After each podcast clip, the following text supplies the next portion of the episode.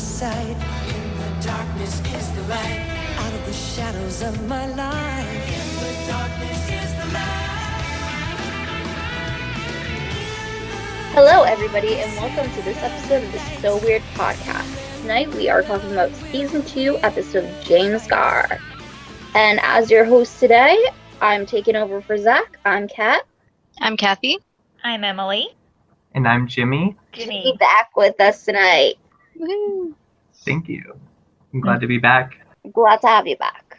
So tonight's episode is probably one of the most overlooked episodes from seasons one and two of So Weird, but it's my personal favorites. Would somebody like to give us a summary of this one? Basically, Carrie like gets sick and has tonsillitis, and so the gang is in a hospital.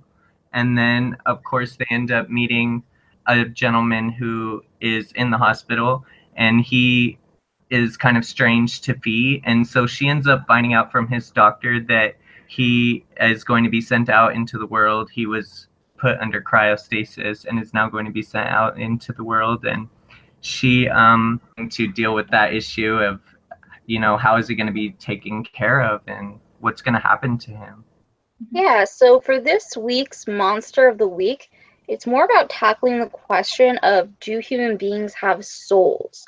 What happens when we die? Is the human body all there is to us, or is there more? And I really love this mm-hmm. episode because it reminds me a lot of the book A Ring of Endless Light by Madeleine L'Engle. I'm talking about the book, not the terrible Disney movie adaptation, because that just butchered all the themes of the novel.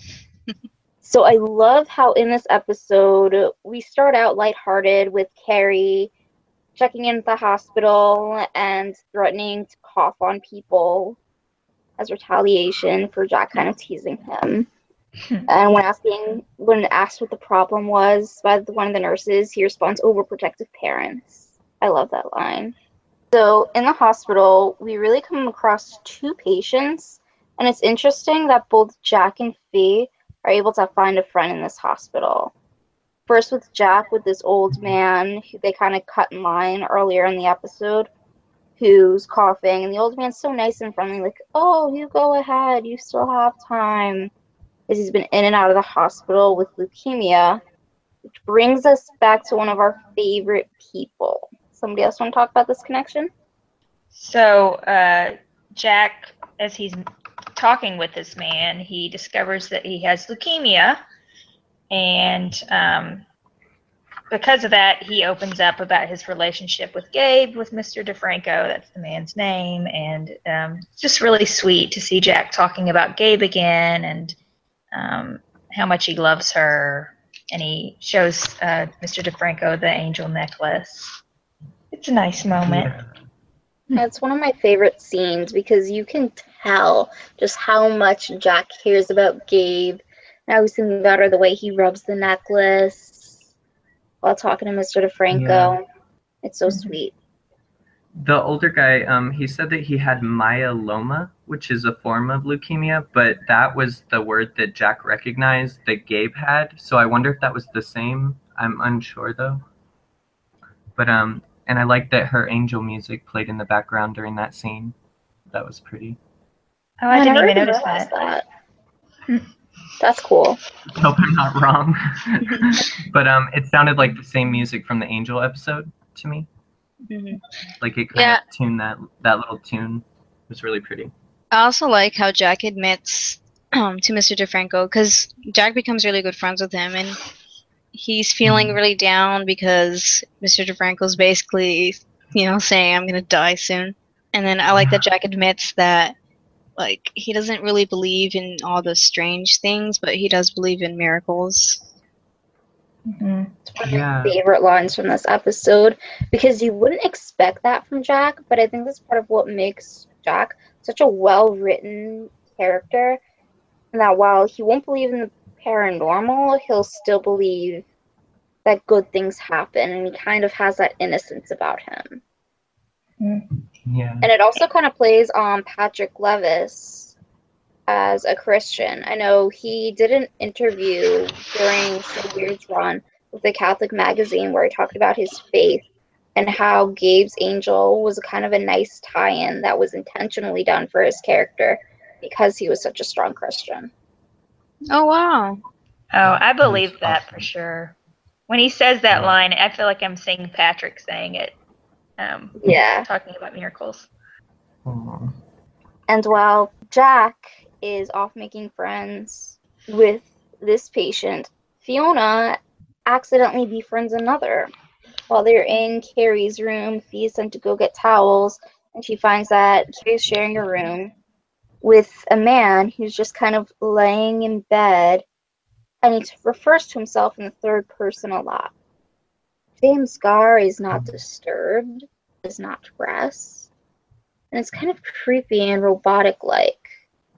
Sophie gets caught talking to James Garr, and his doctor walks in, tells Fi that she shouldn't be talking to him.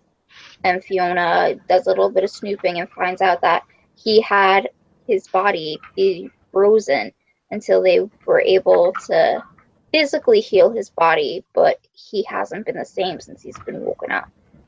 Yeah, and they froze him because, well, one, it was an experiment they were trying out, but he volunteered, James Garr, because he had a brain tumor.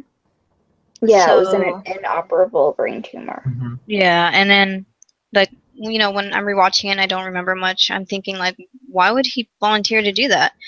But then in the episode, he says um, he knew he would die if he didn't, and he had nothing to lose, which Aw. is, that's pretty sad. yeah.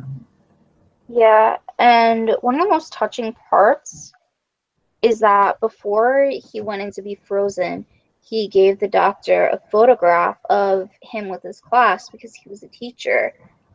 And that photograph was supposed to represent all the things that were important to him. So I guess is why he wanted to keep living so that he could continue to be a teacher and touch hundreds of lives. hmm But when he woke up, as referring to himself in the third person, he had he can remember being a teacher, but there's no real connection, no real passion for it anymore. And he tells Yeah. them to just throw it out. Yeah, it's really sad. Um, Mr. DeFranco was on the phone. Do you remember, like, when Jack first walks up to the the candy machine hmm Mhm. and he's like talking on the phone, and I thought it was funny. I wrote down the joke he said. He's like talking to his granddaughter on the phone, and he goes, two dollars. Who does that tooth fairy think she is? Tad Raxel? He's like, get some of that tooth fairy gold. Um, anyway, it was really funny that he made a Tad Raxel re- reference, and that probably was what caught Jack's ear to like pay attention and kind of be nosy in that his conversation, as well as bumping into him earlier, right? But um, that was crazy, like the Tad Raxel reference. Yeah, that's one of my favorite things about seasons one and two is all the in references and the side characters that are introduced for an episode or two are never forgotten. Yeah. Yeah. And he made um a reference as well. Like, do you remember when he did the magic trick for Jack, like w- with the candy bar? And then he goes, um, you know, it's easier to laugh like he was saying like when he coughed that it was easier to laugh at the you know the hospital humor, but then he says that the soul has to go to a better place and when he does the magic trick he says um that the soul goes from here and so he was saying that basically that was the reference to the whole entire episode because as he's Mhm. about to leave he goes well gotta go kid i'm just following the soul and then he Mhm. walks away so it was like a reference to the whole episode i thought that was really cool That's a good catch. I didn't think of it like that. That reminds me of this scene when Fiona is talking to James Garr's doctor. It's probably one of my favorite parts of this episode where she asks her, like, isn't there anything you can do? Because they're getting ready to release James Garr tomorrow, and he's going to be thrown out on the streets with no real sense of self, no family, no place to live. And James Garr seems so cool with it. Either James Garr will live or James Garr will die.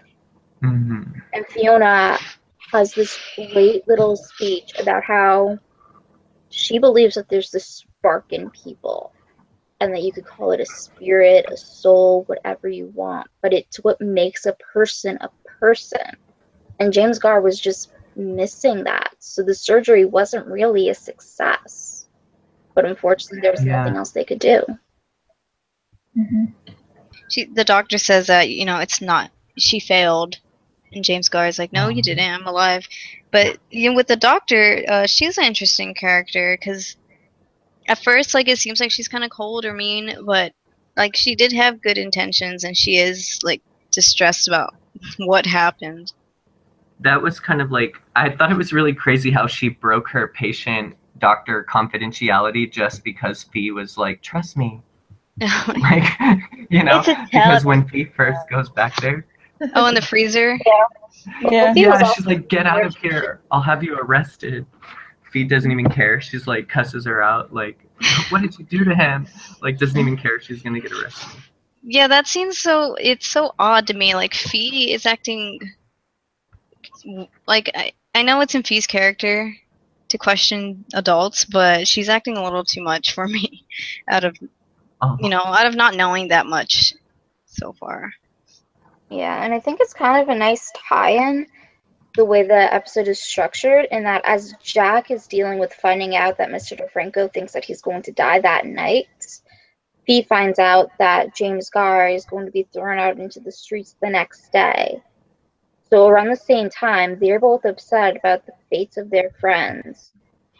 And uh, they see Molly come into the hall. And I think it's such a nice moment when they meet in Carrie's room at first, and they're both upset over what's happening to their friends. And as they're moving out into the hallway, they hold hands for a moment, and then they talk to Molly about it.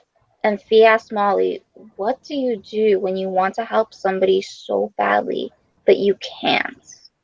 And Molly tells her, "Even if you can't help somebody, you can still love them, and that matters." That is my all-time favorite so weird quote and i think it's a really good way to look at life in general hmm agreed. That's beautiful. Completely agree. and it just goes to show that molly phillips is the best tv mom who has ever been written i love her so much every mother's day like i want to honor molly phillips more than i want to honor my mom I agree with you. No, I'm right there with you. Like totally, absolutely. I love her character, and it's made me love Mackenzie Phillips even more. Yeah, I just I love this episode how they decided to do uh like a parallel with Fi's situation and Jack's situation and it eventually mixing together cuz they could have just stuck with you know just James Garr but I feel like Mr. DeFranco is like equally as important as James Garr. Yeah. And it's kind of refreshing because Jack is so concerned with go- going on with his friend that, you know, Fi, there's not that Jack and Fi moment where Fi tells Jack the theory and then Jack shoots it down or whatever. Like, they're both too concerned with what's going on to argue about, you know, I guess the technicalities of what's happening with their friends. So, Yeah, true. Um, I- I wrote down like I think it was during that scene that Kat was saying where Fi is so concerned about James Garr leaving. I wrote down like, "Oh, Fi is so caring," and then in the next scene it shows Jack like being so caring. Also, I'm like, "Oh, so is Jack." Yeah, that's one of Those the things that I selfless. really love about the Jack Fi dynamic is that they're not constantly at each other's throats. You have some episodes where they're bickering back and forth, like in Troll. And then you have episodes like this where they've got each other's backs. And I think the fact that they hold hands for like a total of two seconds in the episodes, and it's so subtle that like you blink and you miss it. But I love that it's there because it shows how close they are. Yeah, it's a really selfless episode for the for both of their characters because they really have like no control. They're just kind of like helpless in both of their situations. Circle works itself out. Hmm.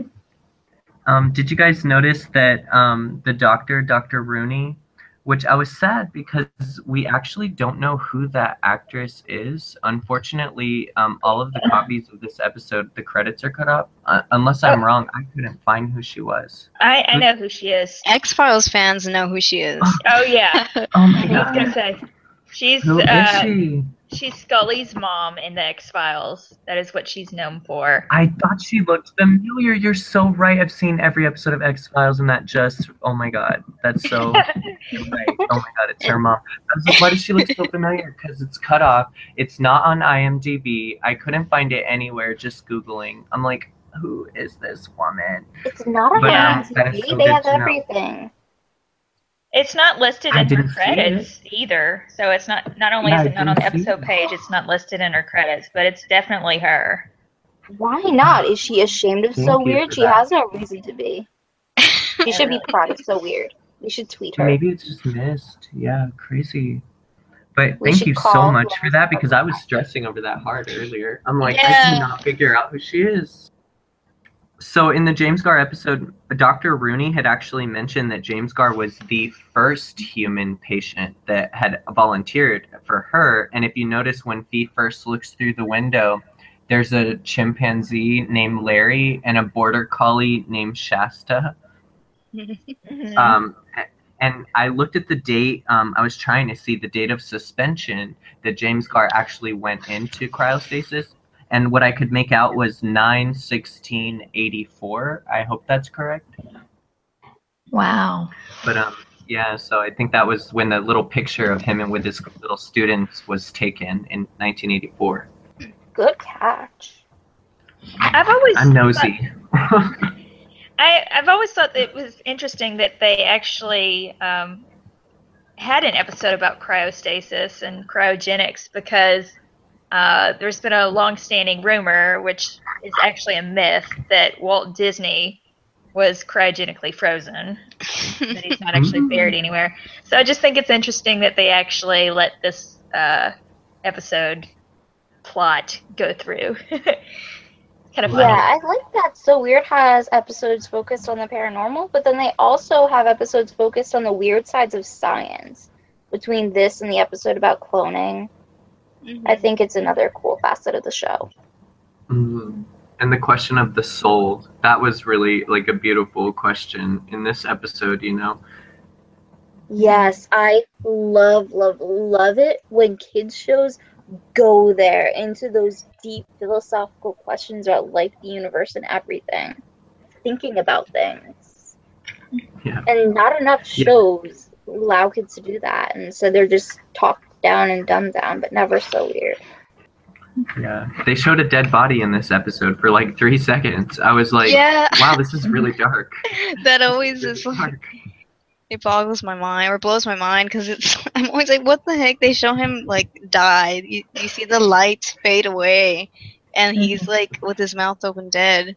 Yeah, spoiler Yeah. alert for anybody who hasn't watched this episode yet. Sorry. And then it's sad also because Fi sees him die. That's like that would you know that would impact me. oh yeah. A happy note. we get the greatest magic trick ever. Mm. Yeah. As Jimmy brought up earlier, his soul, the soul of Mr. DeFranco has gone from here to there, and he magically goes in. His soul goes into James Garr's body. Yeah. He was accepting a gift. Oh, going along with what you were saying about Jack and Fi's connection, um, remember, like, toward the end of the episode, they were actually having their connection where Fi was basically admitting defeat, and then Jack was admitting defeat, you know, that there's nothing we can do for him, and there's nothing they could do for James Garr. And then James Garr overhears their conversation, and he's like, I want to meet your friend. And that's when Jack starts to realize Mr. DeFranco is coughing and starting to pass away. And then here comes James Garr with a gift to offer. I thought that was so sweet. Yeah, and it's also a nice touch that Jack is the one who runs out of the room to get a nurse for his friend because he's Of course. always, always on the side of science and not the person who is in the room when the real magic happened. Mhm, yeah. to, to miss it. Of course, he's going to leave as soon as the paranormal thing happens. Of course, he's Jack. He can never be there when the weird stuff happens. If he does, we have to erase his memory. exactly. Flashy thing, him. Uh, Men in Black reference. yeah. Jack, of course, felt really bad about not being there when he died. Um, Oh. It was heartbreaking, really. But it was nice that uh, I guess Mr. DeFranco and James Garr's body comforted him. Kind of weird, though. That is the weird Yeah. part where, like, Jack thinks that Mr. DeFranco is dead. James Garr gets up and he does this magic trick to kind of hint that, hey, I'm still here, don't be sad. And then, like, he talks about going to see this little girl in Florida, his granddaughter. Always wondered how is that family going to react to this stranger claiming to be their grandfather? Yeah. That has some pretty wild implications. I don't know what the writers were thinking when they wrote that. yeah. They, he, they shouldn't have made the granddaughter reference at the end. They should have just like let it go. But I like that him like doing the extra magic trick where he stole the Gabe necklace from Jack and then did a magic trick with it. But it was cool that um you know that kind of went along with Jack's miracle speech at the beginning that like he Mhm. kind of got to realize the miracle came true in that moment but really not believe it maybe knowing Jack. Yeah, I don't think Jack really believed it. I think Jack thought that Mr. DeFranco was gone and, oh, hey, this guy does magic tricks too. Hey, he knows about my necklace. That's weird. And then probably didn't think And- too much into it. And who does he know in Florida? because remember, like the the old man, like Jack knew the old man had a granddaughter in Florida, but he didn't know that James Garr knew anyone in Florida. Like, Everybody knows somebody in Florida. right, our grandparents. um, what's sad also is Mr. DeFranco. He's so like he's basically happy throughout the episode and doing all these tricks and joking, but then like you know right before he's gonna die, he's suddenly saying how you know he doesn't want to leave or be gone, and I think uh he says like I don't know if there's another world out there or something. Oh, he he says the words another world and Yeah. intentional. I wrote it down. Yeah, that was a, definitely a reference to like um, a looking for another world. He says he loved being in love. Maybe there is another world, but I'm sure gonna miss this one. And then it reminded me of the lyrics, "Looking for another," you know. So, yeah. aw, it was so sweet. That was a sad part. I could cry on that part. You know, definitely. Aw. That's another example of how the writing on the show was so fantastic that you have those subtle in references to other episodes of the series and other elements. that we're still like loving seven you know like all these years later almost 20 years later that's crazy Yeah, God, I love the show so much. I want to cry. I know. I know. so weird fans we'll like burn our candles together Aww. never give up on so weird So Do something about this something about this episode that I question is when Jack is first talking about miracles, um, Mr. DeFranco says, you know, miracles save that for someone with more time on the meter. hmm But then it's like, well, the soul, like his soul still got saved even though he's old. So I'm like, does that make sense in this episode? well as if maybe it does a little with him as an old man because in his knowledge then all he thought was i'm gonna die i'm just gonna die and i don't know what what really is to come you know we, none of us really know we have hope but we don't know for sure but he did know he was gonna die so I think it also goes along with the idea that he was an old man, so he lived a full life. mhm. So Yeah. he figured, give it to somebody who hasn't lived a full life yet. But then I also I do get sad that um James Garr's soul, you know, was never saved. Yeah. yeah Well, Maybe he we went to don't heaven. know. Different Maybe his soul is in another world.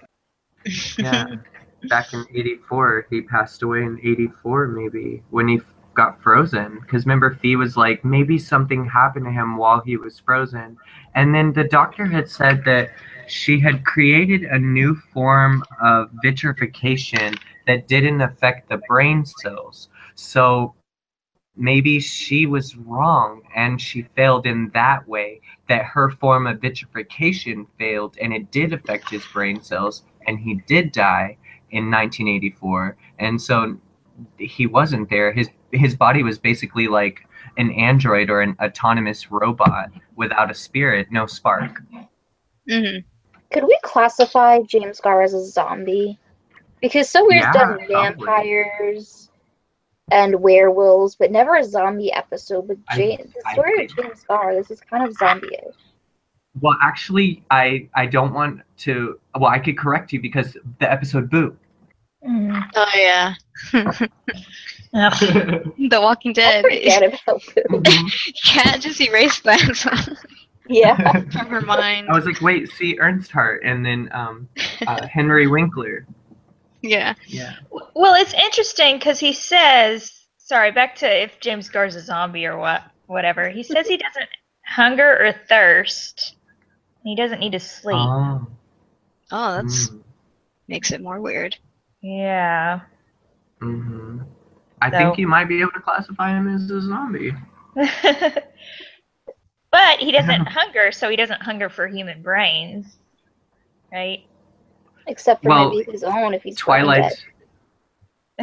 Twilight's vampires sparkle in the sun, and Anne Rice's vampires burn to a crisp. But you know, like I guess it's all in the you know what type of zombie is it, or what type of creature is it? You know, who's writing the story? I guess. Maybe this is one that we should just go on Twitter and bug the writers. Is James Garr really a zombie? I'm sure Zach has an opinion on this. So we'll have to ask him what he thinks. We'd like to hear that. yeah, he's gonna be like, darn, I missed the zombie episode. Mr. DeFranco, I thought it was cool that he was in like some Disney movies like Cool Runnings, and he's also in Stephen King's Dreamcatcher, which I just watched that and I didn't know he was in that. And um, he is for like X Men fans. I don't know. He did a voice in X Men Evolutions. He was Mastermind's voice, so that was kind of a cool reference to like to know that. Um, and then James Garr character. Um, I don't know if you guys know he was in I Robot, and he was also in Watchmen but um and the Oh. new flash show and yeah and did you guys know he was in the butterfly effect 2 with eric lively that was kind of cool. Really? yeah There was a butterfly effect too? you haven't seen it it's eric lively he's the lead character you have to watch Well, that he's it's so good What? I do have to watch it. I didn't know that it existed. Much less that Eric So Clapton was in it. I knew it it. existed. I love the first one, but I didn't hear good things about the second. so that's why I i never really saw liked it. it i feel like it kind of stands on its own like it's its own little thing and if you watch it I think you can appreciate it. If you did like the first butterfly effect, I even like the third butterfly effect. Like I don't care what anyone says. I'm like I like those. They're good. The only thing I've ever seen Eric Lively in besides So Weird was that movie where he raped Kristen Stewart, and that just made me all kinds of uncomfortable. Aw, he was in a he's in a new Tyler Perry movie, um, the Christmas movie, and I was happy to see him in that. Uh, one more thing about the James Garr actor, uh, which we mentioned before, but he was in the pilot episode of So Weird as the club manager. So he was in Of Family Reunion. Oh, That's and one more funny. thing that I just thought of now that I haven't thought about in years was the first time I read Harry Potter and the Chamber of Secrets, which is before the movie came out. When I pictured Gilderoy Lockhart, I was picturing James Garr. I don't know why, but I did. That is And I interesting. completely forgot until now. Oh, I wanted to say I would love to have that angel necklace if they were to sell it. Until I wonder was it made specifically for the show or does it exist somewhere? Like is it a design of a necklace or I don't know. But I really wish that if Disney was open to actually using So Weird, as in selling the show again, having merch for it, we could have so much awesome stuff in terms of So Weird merch. Like fi rings, angel necklaces, PKB tour jackets. Oh, Like, I would It would be so amazing.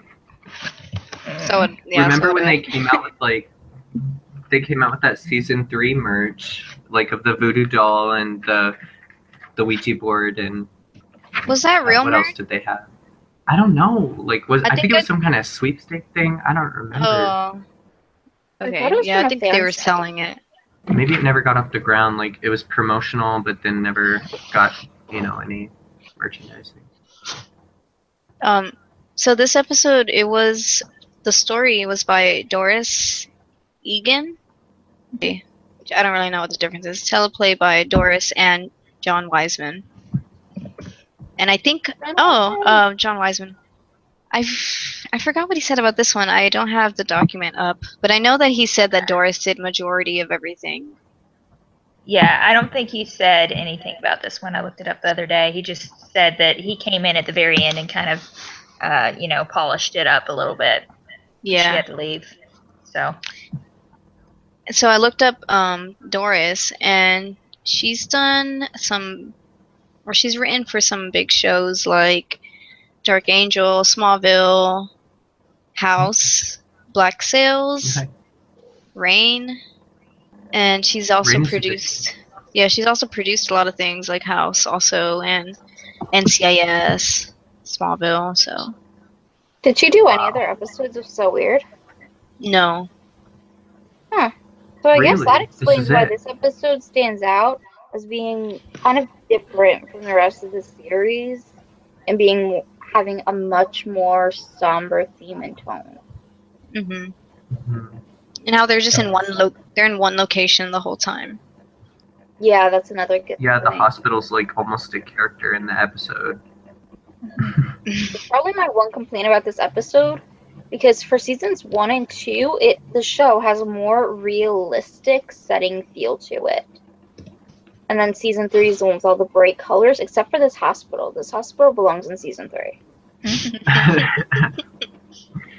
Their first attempts at changing Disney. It, it was subtle. I guess they needed something lighthearted about this episode. They were like, "Hey, let's paint it bright colors. Kids won't know what we're talking about. It'll look great." They killed a guy with purple walls. Yes, so that makes it okay. right. That really was like so deep. Like, just imagine. Sometimes people need therapy seeing somebody pass away, and Fi and Jack have like really been through a lot, and like with their dad passing and everything else they've seen and gone through. Like Fi found a dead body in the sacrifice episode. You know, like it's just Yeah. crazy. Yeah. well, speaking of, um, you know, how dark or whatever it got there at the end, do you all remember this episode airing very much? Because I, this is the one episode in seasons one and two that I have no memory of watching. And we don't have very good quality of it. So I'm wondering if it aired that often. And if it was, if not, was it due to the subject matter? What do you think? I think? would think so because I really like I love this episode so much. I- I feel like maybe I'm fake remembering watching it on TV because I don't think it aired that much on Disney. Same here. Yeah, I'm copy like, I've seen I, it has the old Disney okay. logo and everything. I don't remember. Yeah, that's crazy. Don't know. Yeah, because when um, I s- rewatched the show in like 2008 for the first time in a while, I was like, how do I not remember this episode? I remember all the other episodes from the first two seasons. And I got to be honest, like when I watched it, I didn't understand the ending when I was 18 very well. Like I was like, what just happened? you know, I need to spell out for me? So I don't think as a kid I would have had any idea what was going on at the end, and it probably would have just been to me like, "Oh my God, that guy died! How sad!" you know? Yeah, that's what I would have taken away from this episode. So I wonder if they got complaints about it. I don't know. Well, I read A Ring of Endless Light when I was 11, and it deals with the same themes and the same idea as cryogenics, so that was my first introduction to it. And when I finished the book, like my entire worldview changed. I was like so somber and depressed for like weeks after I put that down. And then I just went back and read it again because I I don't know, there's just something about this topic and this question about what makes us human. What, do we have souls? hmm And just the whole idea of it and how do you deal with the end of life? Do you try to cling on for as long as you can or do you let go? Mm-hmm. I loved pondering those things as a, a an 11 year old kid. So I don't remember watching this episode for the first time, but I do remember around 2007 when I got into my first So Weird rewatch. As soon as I saw the theme of this episode, I was like, oh, "That's so cool! It's just like a ring of endless light." Hmm. And again, it brought up all the same thoughts and left me deep in my thoughts for a long time after. It's really deep. but beautiful. I mean, I definitely think it's important for all of us to ponder that. You know, just it's sad, you know, that death is like all we have to look forward to. And where we do ponder, like, is there something more? Is there like a higher intelligence? Is there another place we go? What what comes after this? You know, it's um, it's very beautiful, but then again, it's tragic at the same time. Yeah, but it's all part of what makes us human. Absolutely, definitely. I hope that Fi and Jack like did something fun after that. Well, Jack did try his hand at doing a magic trick. Oh yeah, he was working on some magic. Yeah, they they left kind of positively before they got on the bus. Yeah. yeah. All right, so are you ready to go into our ratings for this episode?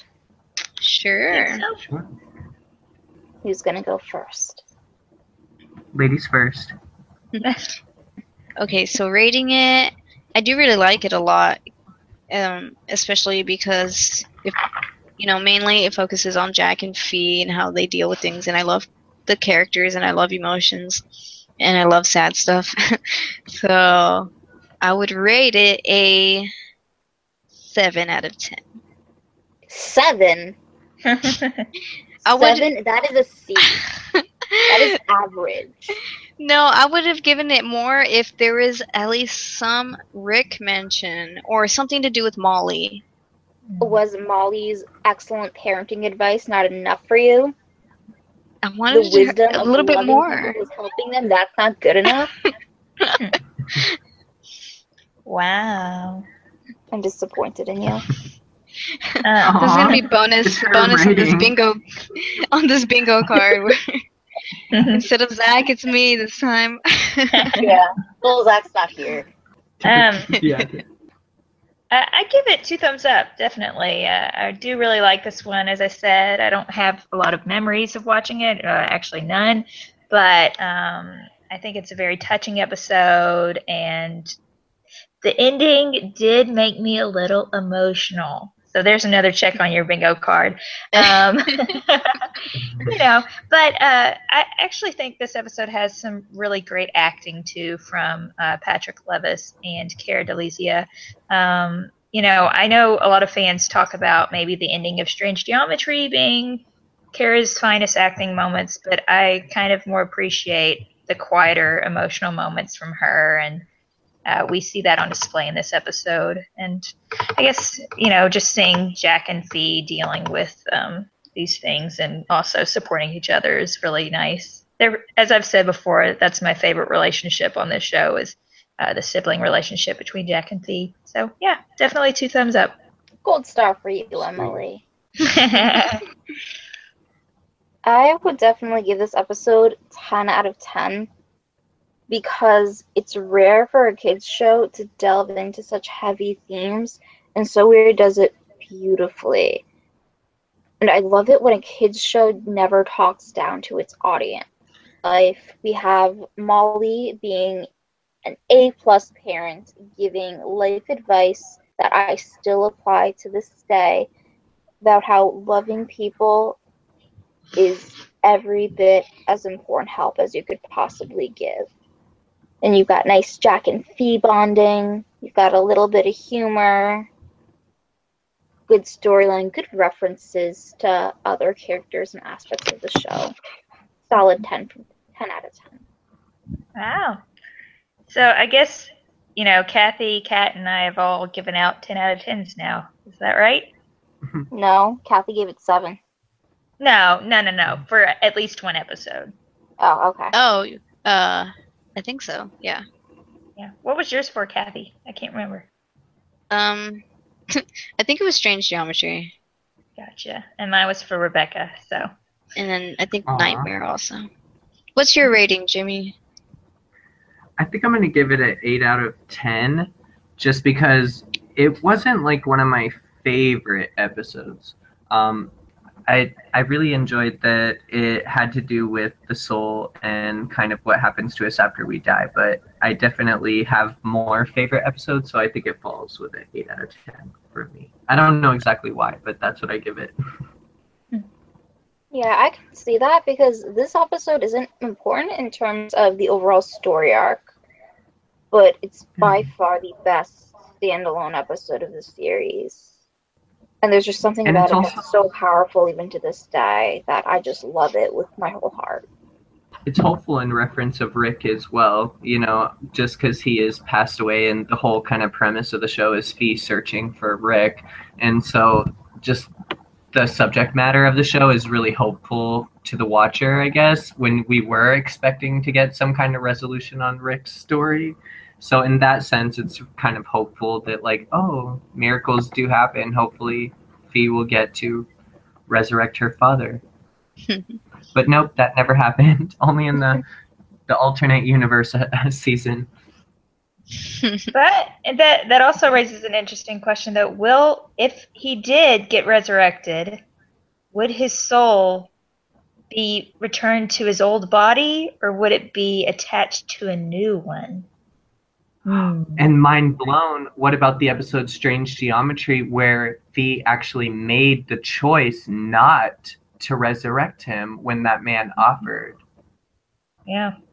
So yeah, that going along with your question there, like about his soul, like would it be attached? Would it be evil? Would it be you know, like it's not right to do that. It's not the proper Mhm. law of nature, you know, to bring them back. So Dun dun dun.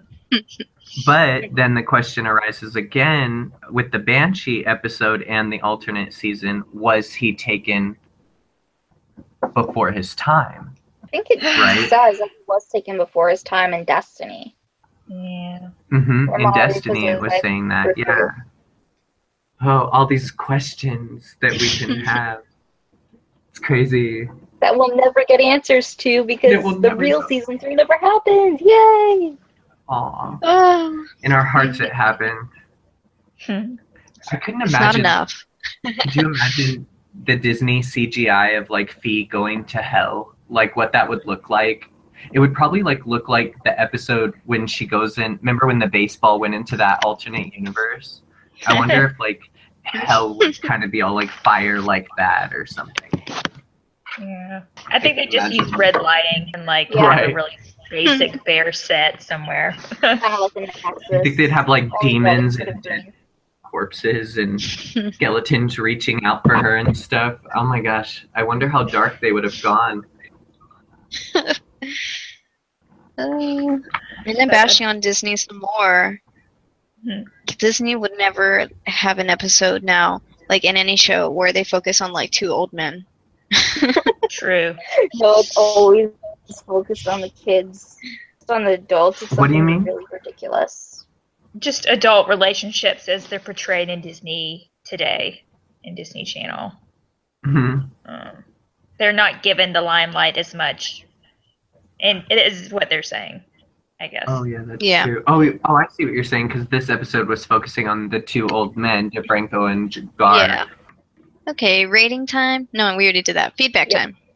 So we actually didn't get that much during our little hiatus, but we did get three comments. Um, two of them are from Melissa on YouTube, and she commented on our Banshee episode, saying, "I was rewatching this one a couple of nights ago with a friend, and noticed something I never noticed before, which gave me a crazy theory."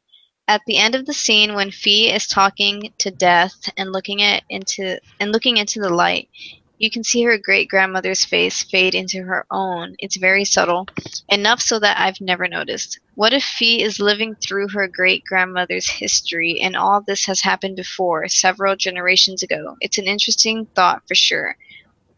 My friend also caught it and thought that might have been implied. Hmm. I do remember that, but that's interesting. That's a good question beautiful thought. I, th- Um, I thought there was something about Fi being a reincarnation of her grandmother at some point. Do you? I all thought that remember was just like a fan who came up with that idea because Jack was the reincarnated knight. I thought Okay. Fi was just named after her great grandmother, so that's the connection between the two. And also how the Banshee recognized her and how the Banshee first called her Fiona and then Fi says, Fi, Fiona was my grandmother. Mm-hmm. She, he d- the Banshee does say we have met before, Fiona. She just looked like her grandma. I don't know. Eh. Maybe, Or- or maybe yeah, maybe just it is. smelling the blood. the blood. That's what I gathered. Like that she was just like, you know, through the lineage, not necessarily a reincarnation of her grandmother, but carries her blood, right? Yeah, that's what I thought. It's a good theory, though. Yeah, I like that theory. Interesting. We should And have then- fan fiction to explore it further. And she also commented on the Avatar episode. Uh, she said, I was watching a few episodes with the friend who's just getting into the show, and I was ironically telling her about Chrysalis, and I knew it was supposed to address Carrie's drinking problem, but wondering what the weird em- element would have been. I had a theory that it, would be similar to Fall in a way, where there was a serious Molly Fi stuff going on on the side, as well as Ned and Sam's childhood friend haunting them. That was the only way that it would make that it would make sense in my opinion unless it ended up like the beer bad episode from buffy which was just a terrible episode. Avatar ranks pretty low for me too definitely in my bottom five episodes. It feels like a filler episode with no real purpose which i hate. I honestly forgot forget it exists until it comes up in a rewatch pretty sure i have said the same thing about shelter lol hmm. Yep. well, the beer bad episode of Buffy is terrible. So if it had ended up like that, it would have been terrible. God, that's just the worst. Yeah. And I, I do have fears that if the episode had actually aired, it could have played like that. So, ugh. yeah i don't hmm. know what the weird element would have been for that one It was the worm.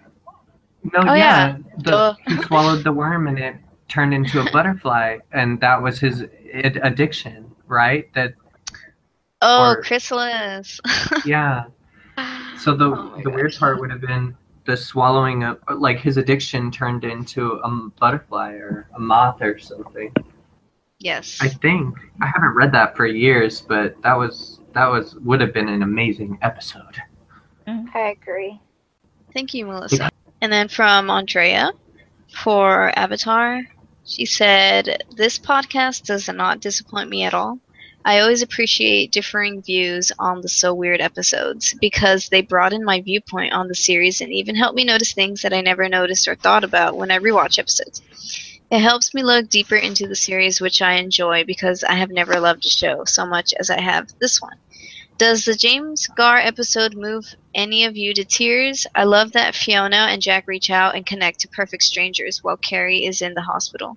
The acting is so wonderful, especially on Patrick Levis' part, and I tear up when Jack finds himself upset over Mr. DeFranco's illness, and Fiona begins to cry when she realizes that James Garr will have nothing when he leaves the hospital.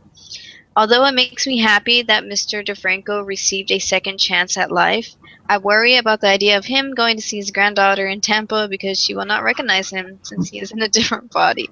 I also love it when Jack pulls out Gabe's necklace and confesses his belief in the possibility of miracles. It's also interesting to look back on this episode after so many years because I now recognize Sheila Larken, who stars on The X Files as Dana Scully's mother. Where was this person during the podcast? That's amazing. we Um, always ask ourselves that because she always knows exactly what we want to say. yeah, that was like a little She's summary. great. it's perfect. So yeah. Yeah, thank you so much for the feedback. We really appreciate it, and we love hearing everybody's perspectives on the show. Yeah, and I really love hearing when it's very opposing or, you know, opposite views. Like when we don't like an episode, but then there's a whole bunch of fans that do. For example, Lost. Mm-hmm. And um, I know oh, I love upcom- that episode, guys. I love that with with Dionne Warwick. Oh my god, Yeah. I cry on that episode with Kyla Pratt. Oh, I love that episode.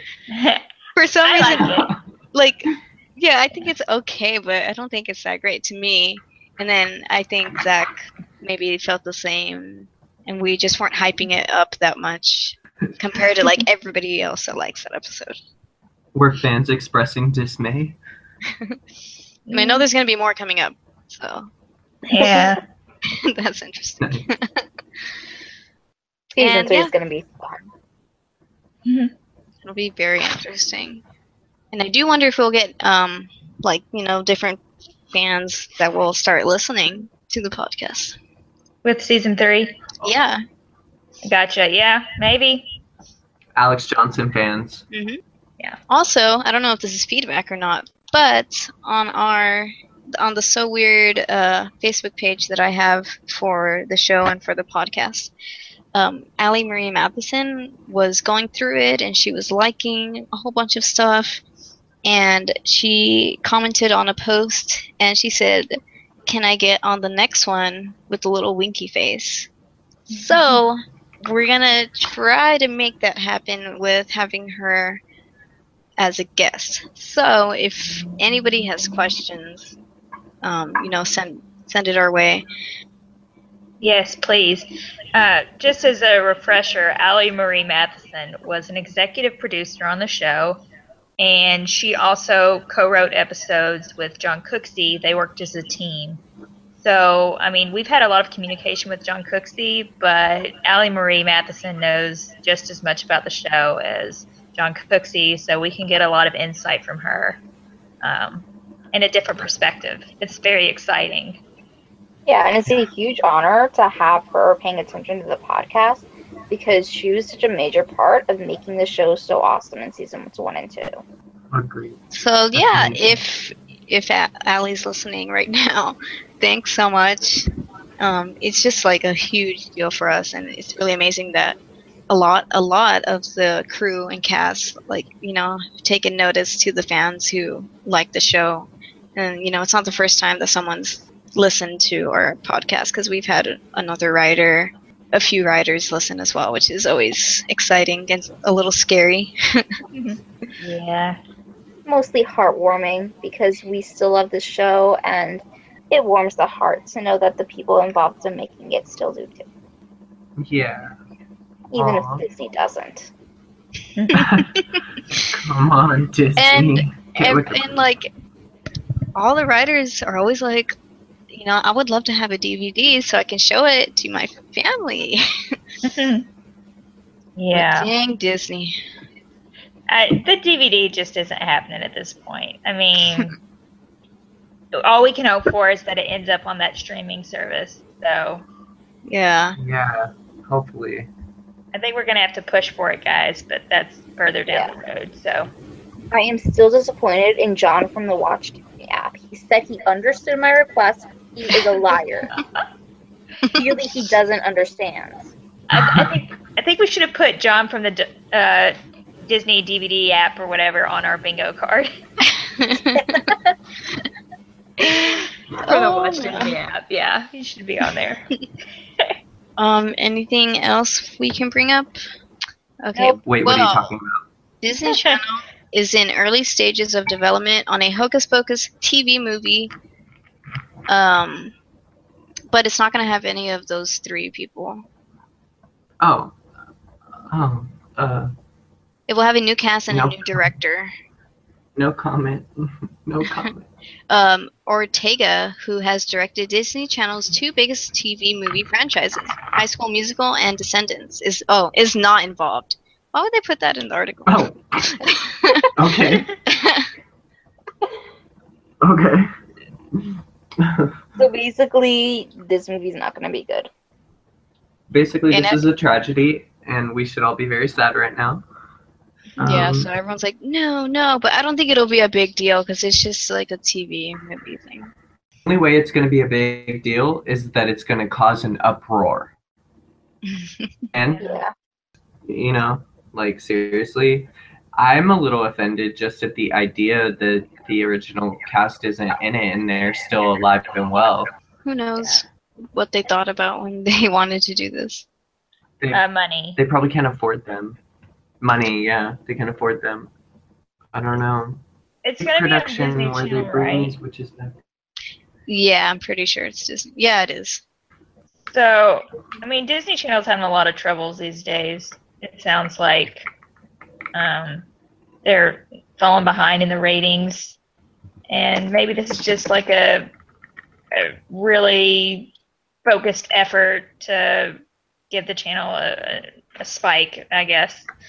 But If it was a remake, I mean, I might be on board with the remake, but you know, like trying to cast some new actors and come up with a new updated story, that's kind of cool. Even though the you know the story still holds up, the film still holds up pretty strongly today. It's not that dated, really. You know, even though some of the costumes and the at the time are, um, the movie still everyone still wants to watch it every Halloween. So I would wa- I would watch like a remake, but I don't know about a sequel. Like why a sequel? I don't think it's a sequel. I think it is a remake. Well, it is a remake. Yes. Oh, okay, okay. I could get on board with that, but I hope it's just not too. I hope it's just as dark because something about old Disney, like even so weird up until the so weird time, is about when it changed. But um, you know, they had that dark ambiance to their programming, and now it's like they kind of lost that. It's real kind of glitz and glitter, and um, Well, they I are moving that- out of the glitz and glimmer element. are they? They're moving away from the last tracks, I'm old now. I'm I don't about. watch They're using it Disney. I'm teaching middle school. The only Disney year, I've been watching is Raven's House. I've been keeping up with Raven's House online. Disney I've been Yeah, watching as a 30 year old. Uh, Stuck in the Middle is okay, and also Andi Mack.